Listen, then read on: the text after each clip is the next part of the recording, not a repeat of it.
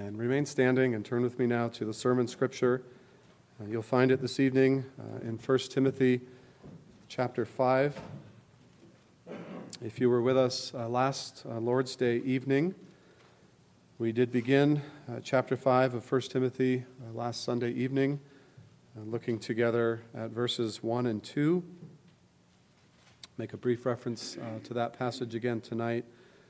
And uh, we'll read uh, verses 3 through 8 uh, for this evening. Shall we give our attention now to God's uh, holy, inspired, and inerrant word? Uh, honor widows who are really widows. But if any widow has children or grandchildren, let them first learn to show piety at home and to repay their parents, for this is good and acceptable before God. Now, she who is really a widow and left alone trusts in God and continues in supplications and prayers night and day. But she who lives in pleasure is dead while she lives. And these things command that they may be blameless. But if anyone does not provide for his own, and especially for those of his household, he has denied the faith and is worse than an unbeliever. Amen. May God add his blessing to his word. You may be seated.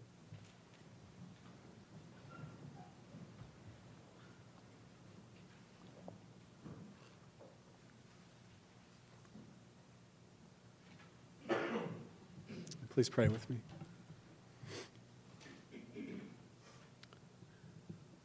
Again, our Father, we are uh, reminded uh, of the, the tremendous blessing that we have because we have your word, because you are a God who has spoken. We thank you that we have it uh, in a language that we can understand, that you have given us uh, minds and bodies uh, to understand and to apply it. And most of all, we thank you now and we pray especially that you would send your Holy Spirit uh, to our hearts, that we might receive with joy and with conviction to obey uh, this portion of your holy word given to us for our good. And this we ask for your eternal glory and for our good. We ask it in Jesus' name. Amen. Well, uh, Paul's theme in this letter uh, to Timothy, as you know, has been uh, how Timothy, uh, as a minister, and by extension, how all church members ought to conduct themselves in the household of God. Uh, last Lord's Day, we looked together at verses 1 and 2 of chapter 5. Paul's exhortation to Timothy to recognize that there is a way that an older man in the church is to be treated uh, as a father, uh, a younger man uh, as a brother, uh, an older woman, uh, she is to be treated uh, as a mother, and a younger woman as a sister. And as he concluded, with all or with complete purity. Paul's concerns were wide in scope and now he turns his attention to the widows in the church. It's a reminder uh, that though they lived nearly 2,000 years ago, uh, the church in Ephesus was in many ways very much like our own. There was a diversity of people in the congregation, just as there is in ours.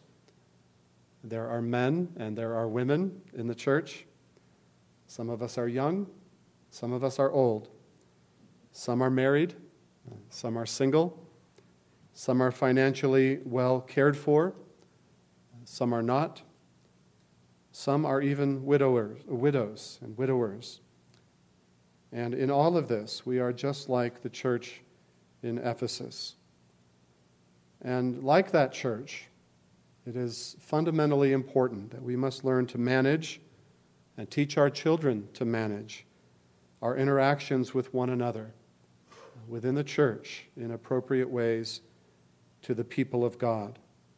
And all around these differences are all manner of temptations. We can't get into them tonight, but not least of these temptations is to overlook the elderly and to give preference to the young, as has been the practice, unfortunately, of so many churches in our day.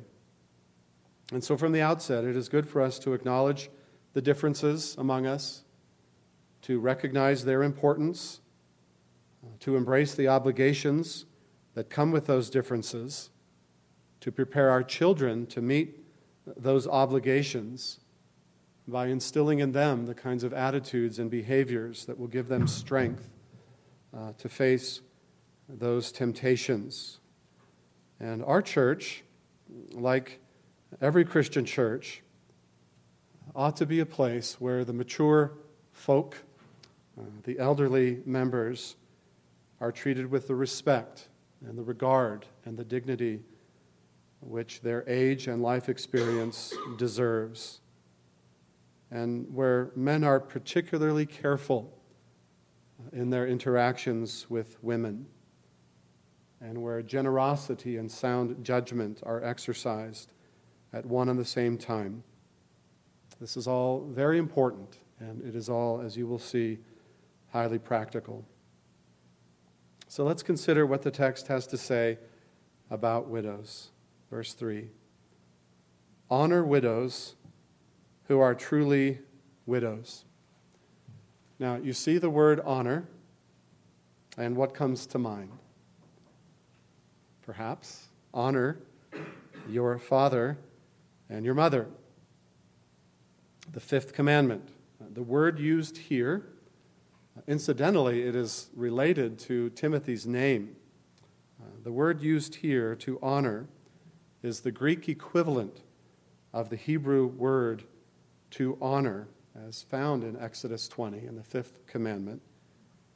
And it is used, for example, in what you might consider a New Testament parallel passage, although, of course, it would have been written in Greek.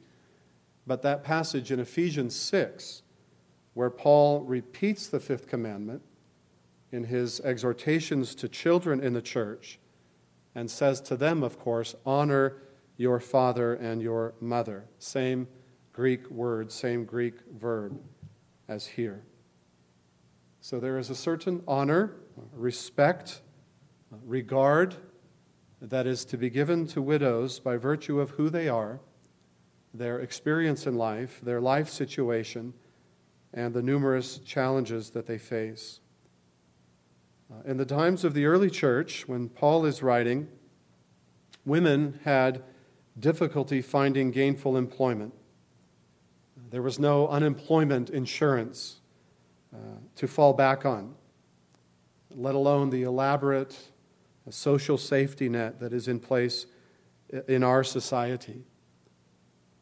And you know that the challenge of caring for widows had already come up very early in the church in Jerusalem, uh, as it is recorded in Acts chapter 6, in light of the controversy that erupted over the apparent overlooking of the Grecian widows in the church. It is a significant thing, is it not, that the origin of the diaconate occurred over the ministry of the widows and the necessity of caring for them. And so it's a reminder uh, that the people of God has always, have always believed that God has a place, a special place in his heart for widows. Uh, we saw that in our Old Testament readings tonight. God's people have believed that this required special compassion and attention and assistance where widows were concerned, and that there were widows, just as there have always been widows, numbered among the people of God. And I only find that this bears mentioning today because it seems like there are any number of youthful churches today, or churches that purposely target young adults, or singles, or young marrieds, in which it seems almost unfathomable to me that there would be widows. And I'm not sure how widows, for example, enjoy uh, the rock music uh, and the bright lights shining at them from the front. One of the advantages of our relatively quiet and peaceful church. Widows don't mind it. But this has to be considered. Uh, this trend, I think, an aberration from the norm. Uh, the churches we have known have always been multi generational. There have been children and parents and grandparents and often great grandparents, a great big family of all ages, and these churches have all had widows. The Bible has a lot to say about widows and the church's responsibility for them. The ancient world was a hard place for widows unless they were well to do, and of course, very few of them were. A woman who lost her husband usually lost her means of support. She often lost her home as well and her social position. And there are certainly Christian widows today who will tell you that that is largely their experience, that not much has changed from that day to this. But remember, the Bible describes the Lord in Psalm 68 5 as the defender of widows. And the law of God made special provision for them and their welfare. And early on, as we have said, the church knew it was responsible for widows. James, you remember, when he defines pure and undefiled religion, describes it in terms of looking after orphans and widows in their distress. Now, today, uh, widows have some considerable safeguards. There is Social Security, there are pensions, uh, their or their deceased husbands, uh, retirement savings. And yet, for many reasons, many still find themselves destitute. Add to that, of course, the breakdown of the family and rampant divorce, and many women find themselves as heads of households and they can barely make ends meet. And so when Paul says, honor widows, verse 3, who are really widows, might sound strange to you. He does not mean, you know, whose husbands are really dead. That's silly, I know, but I'm making a point.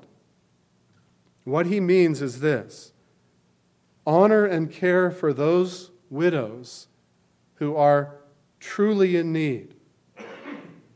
And we can also say then that not every widow requires the church's financial support. The phrase really widows or truly widows will occur again in verse 5 and again in verse 16. The woman who is really a widow or truly a widow, by Paul's definition, who is truly in need of the church's support, is truly a widow in the sense that she is alone and she has no one to care for her. And so there were widows, and then there were those who were really widows. The former had means and support and were not entitled to the church's financial support. The latter were alone. They were destitute. They were needy. They were not only now without husband, but without children and grandchildren and family to support them. And of course, lacking the means to support herself. These are the true widows of whom Paul speaks, and they are entitled to the support and care of the church. Now, what verse 4 makes clear is this it is only right that children and grandchildren should look after their parents.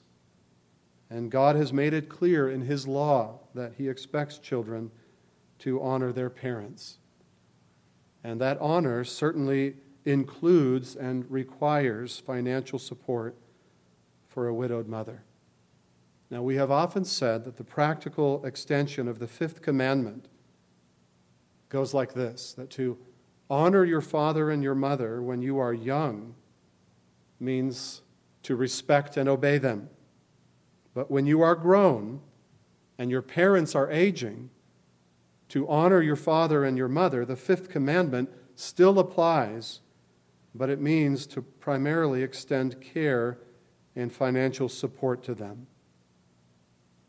Now, it was not always the case, of course, that the elderly lived alone, or that they lived in retirement homes or in convalescent homes.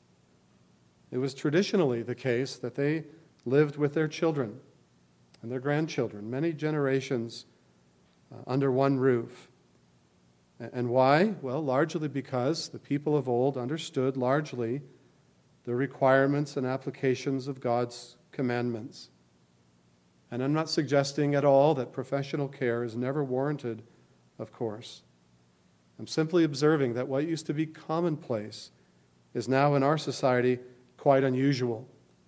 And I'm also stating the obvious that to maintain two households is considerably more expensive than the maintenance of one. And so, verse 4 tells us very clearly the first line of defense for the widow is the family, not the church. It is the living children and grandchildren, if there are any. They are the ones who should take it upon themselves to see that the widow is cared for. And they should be willing to uh, pay it back, as it were.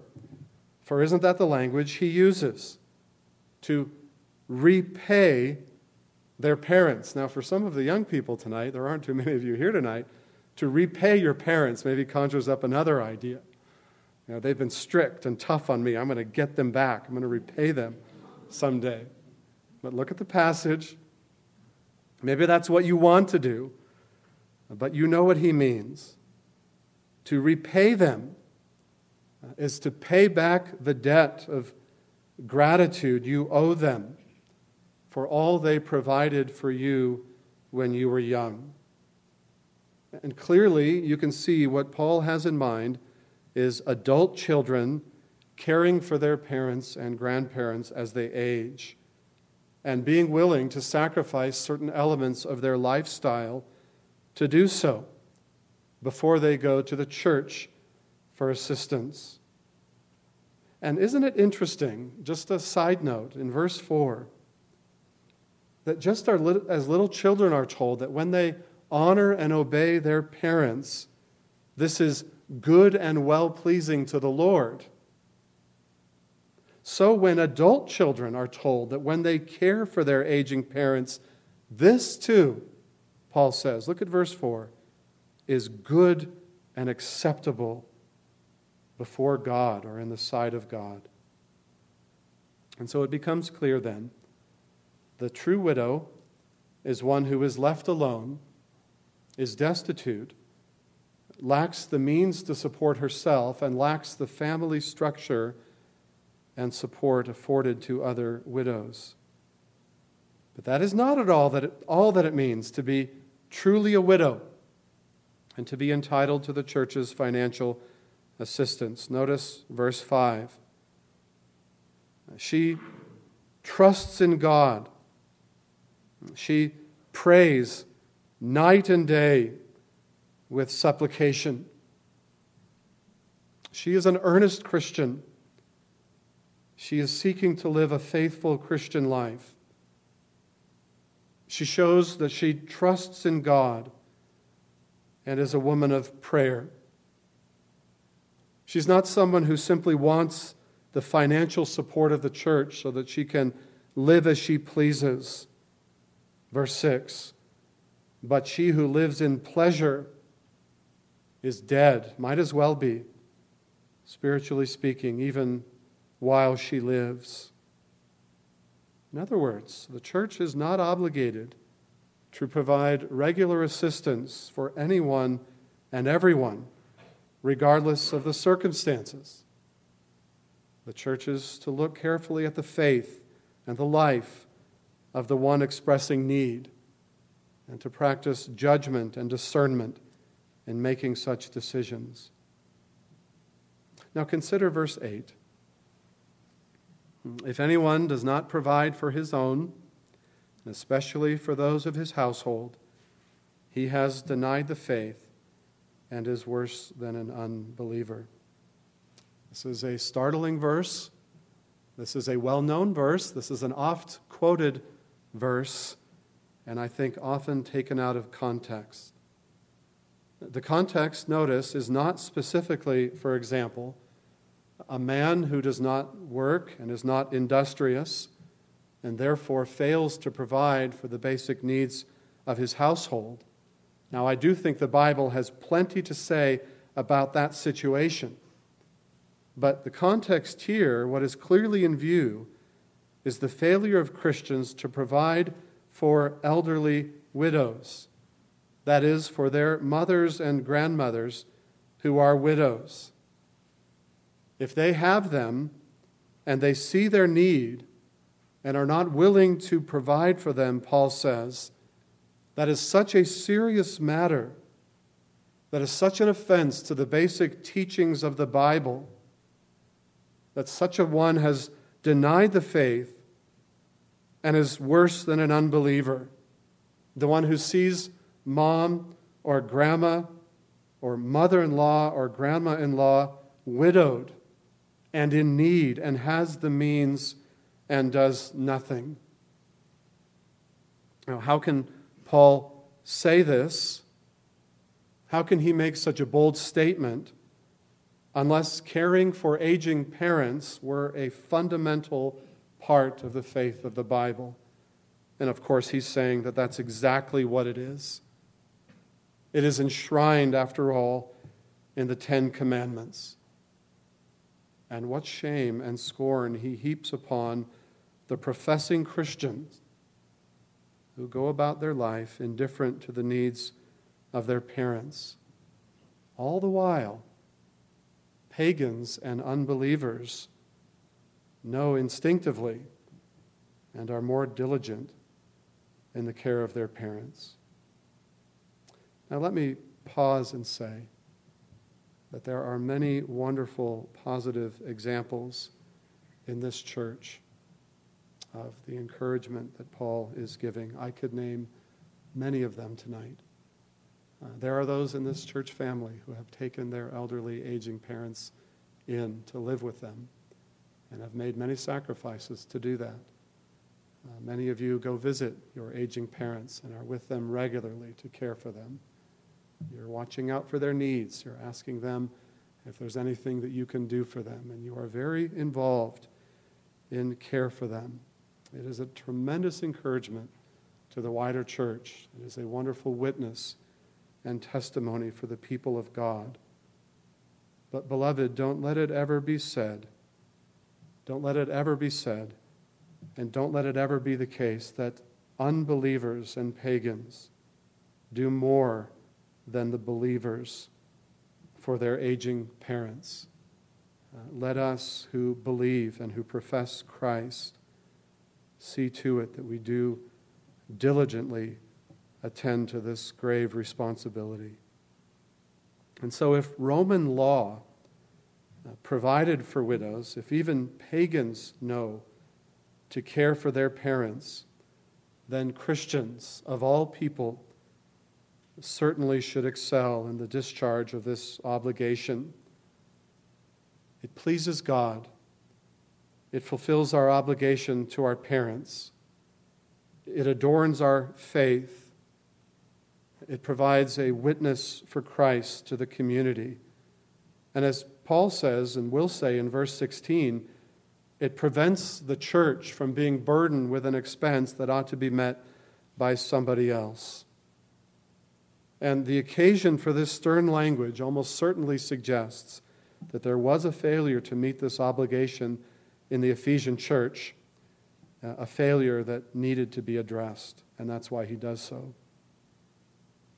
Now, there are uh, any number of implications of this sharp reminder of our duty for our parents, and the duty also of husbands uh, for their wives, because husbands, let me remind you, uh, the vast majority of us men uh, will be outlived by our wives. That's what the statistics say a life insurance policy uh, is a very good idea.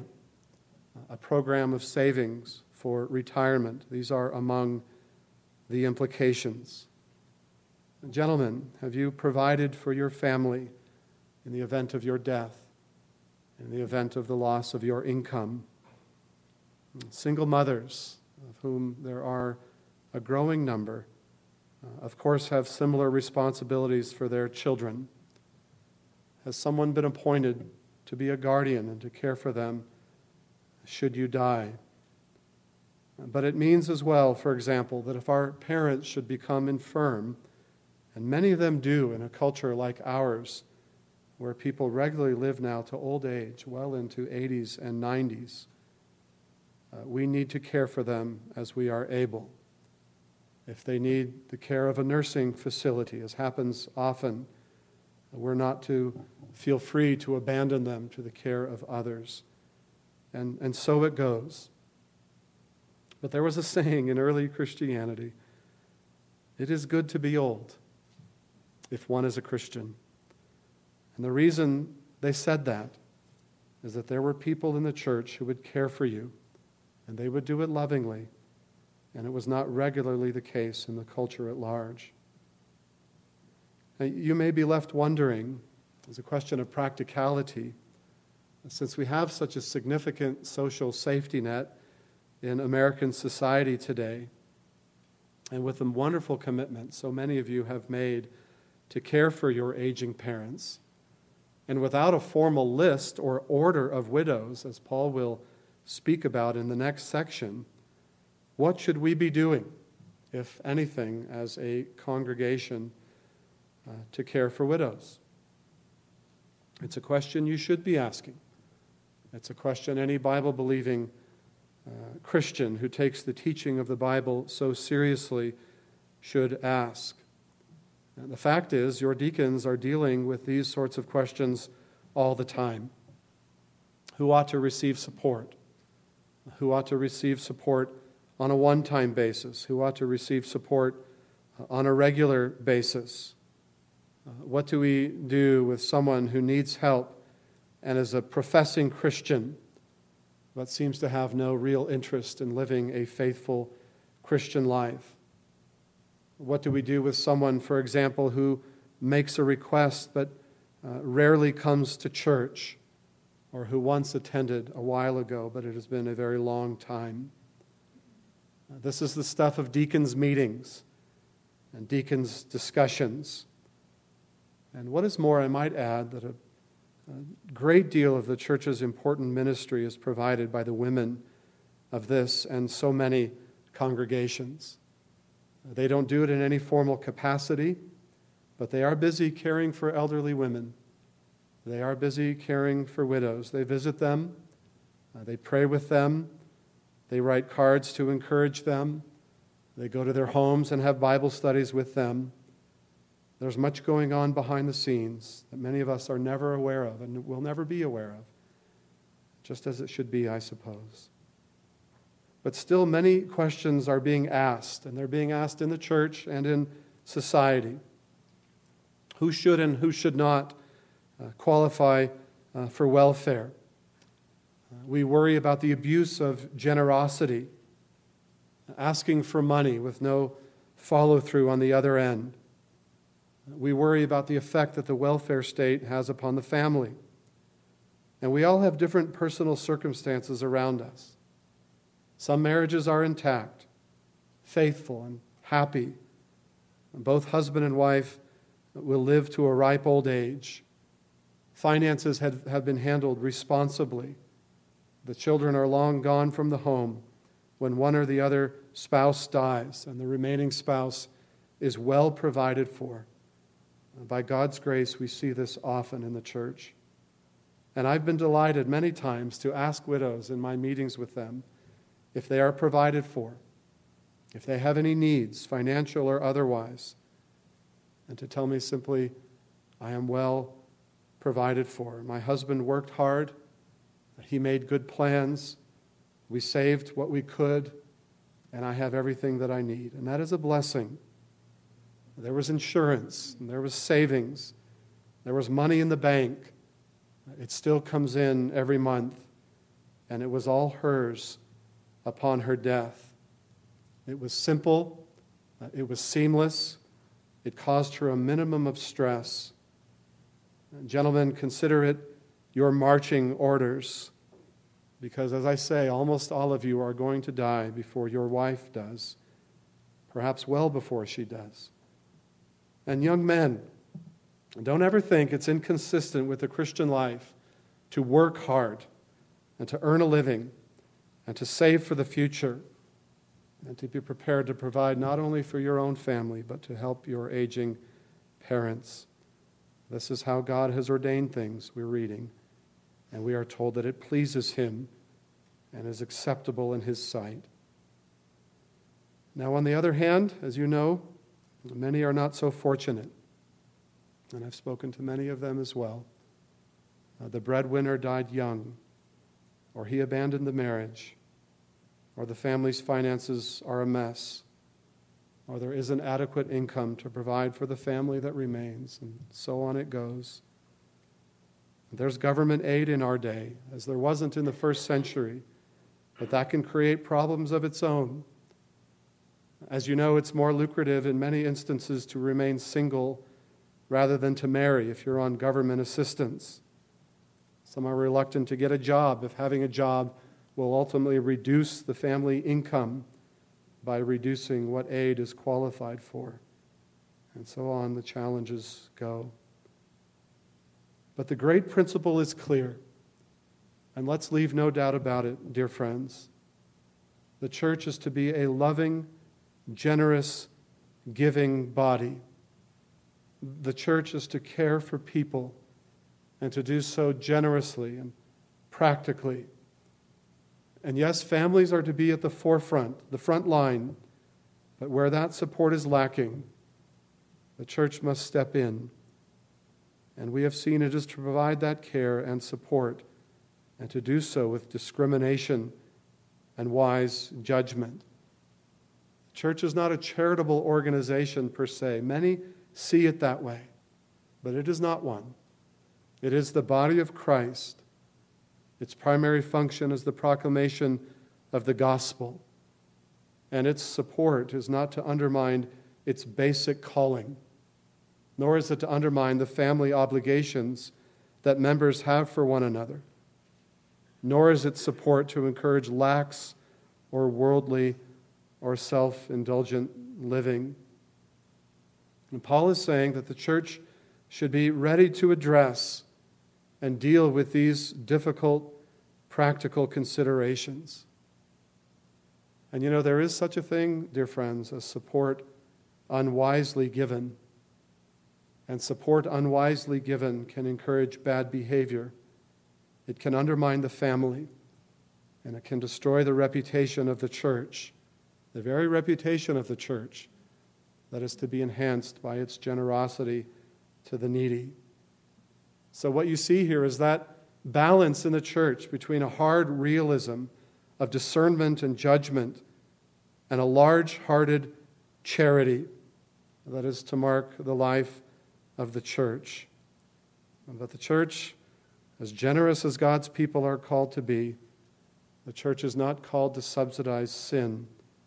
It is not obligated to help someone live a sinful lifestyle, as verse 6 makes so abundantly clear. On a personal note, um, Heather's parents were remarkably diligent, hardworking, faithful, people who are very well uh, provided for now in their early 70s. But Heather and I have said to them, it feels a little funny at times. You know, mom and dad, if there is ever a need, if anything ever comes up, if there's any way that we can help you, we want to do that. I think they appreciate that. My mother is a very different story. Uh, she should have been destitute, I think, all things considered immigrant to this country uh, from the former Yugoslavia. English, of course, not her first language, no formal education beyond the eighth grade, no training for a career or a trade. Uh, she worked her years primarily as a waitress in a diner, and she cleaned houses for a living. Uh, by God's remarkable grace, uh, she too is well provided for as she now approaches uh, 80.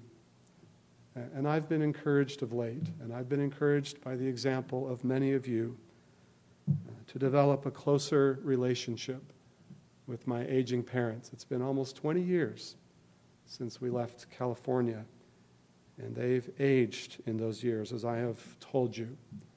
Uh, my sister, who was not a professing Christian, has been much closer those years and has been more available for my mother, especially, to provide care.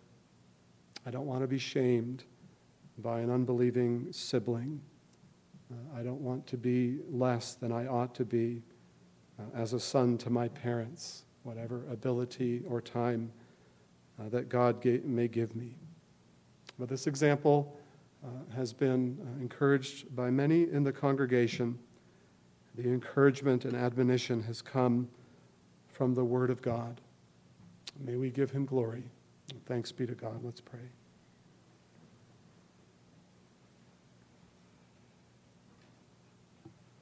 Father, we thank you uh, for this uh, highly uh, practical and desirable text of your holy word that speaks so realistically to life as it is, life as it is in the world, and life as it is in the church. Uh, we are all, uh, in one way or another, O oh Lord, uh, aging. we will all become more needy uh, as time goes. Thank you for setting up uh, a pattern and giving instruction to the church on how we might navigate these sometime, sometimes difficult issues. Uh, for we do need discernment and we need wisdom and judgment to know what to do and to know what is best. But Father, we acknowledge as we think about these practicalities that you are the God of the brokenhearted. You are the God of the lonely and the afraid and the afflicted. Your heart is for the widow. You are a father to the fatherless, a, a husband to the barren woman.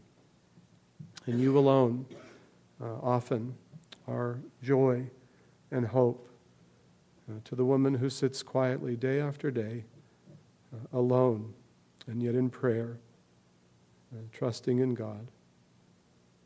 Mm. give us uh, then uh, something of your heart, uh, something of your view, something of your desire and your interest uh, for the needy, and especially the widow now. For we ask it in Jesus' name. Amen.